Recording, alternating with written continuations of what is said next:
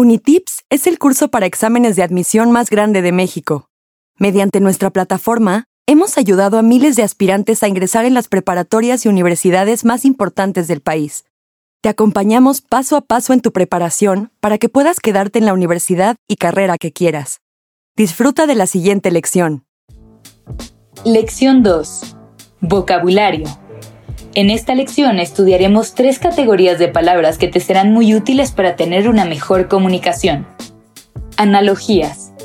La analogía describe una relación de similitud o semejanza entre dos conceptos distintos. Por ejemplo, lunes y enero. El lunes es a la semana lo que enero es al año. O bien, chef y arquitecto. El chef es a la cocina lo que el arquitecto es a la construcción. Sinónimos y antónimos. Los sinónimos son palabras diferentes que significan lo mismo. Por ejemplo, guapa y hermosa, fugarse y escaparse, gélido y helado, hechizar y embrujar, orar y rezar. Los antónimos son palabras que significan lo opuesto.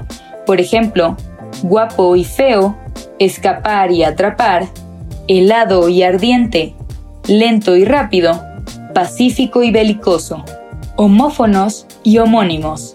Por último, hay un tipo de palabras que suenan igual pero que se escriben diferente. Estas se conocen como homófonos. Además de escribirse distintos, sus significados son distintos también. Por ejemplo, abollar es realizar abolladuras a un objeto de metal y se escribe con doble L. Pero también, abollar con Y es colocar boyas en el mar.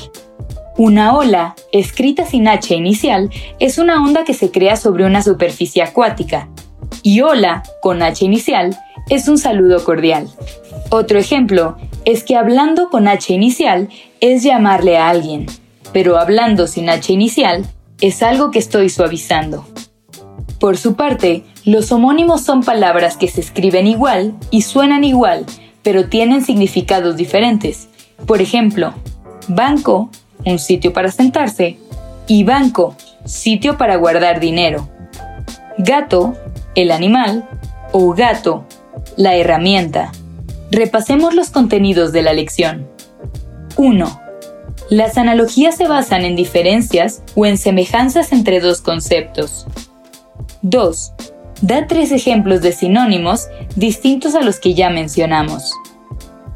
3. Da tres ejemplos de antónimos distintos a los que ya mencionamos. 4. ¿Cómo se definen los homónimos? 5. ¿En qué son diferentes los homófonos de los homónimos? Resuelve los ejercicios de práctica en tu cuenta de Unitips y cuando estés listo, pasa a la siguiente lección.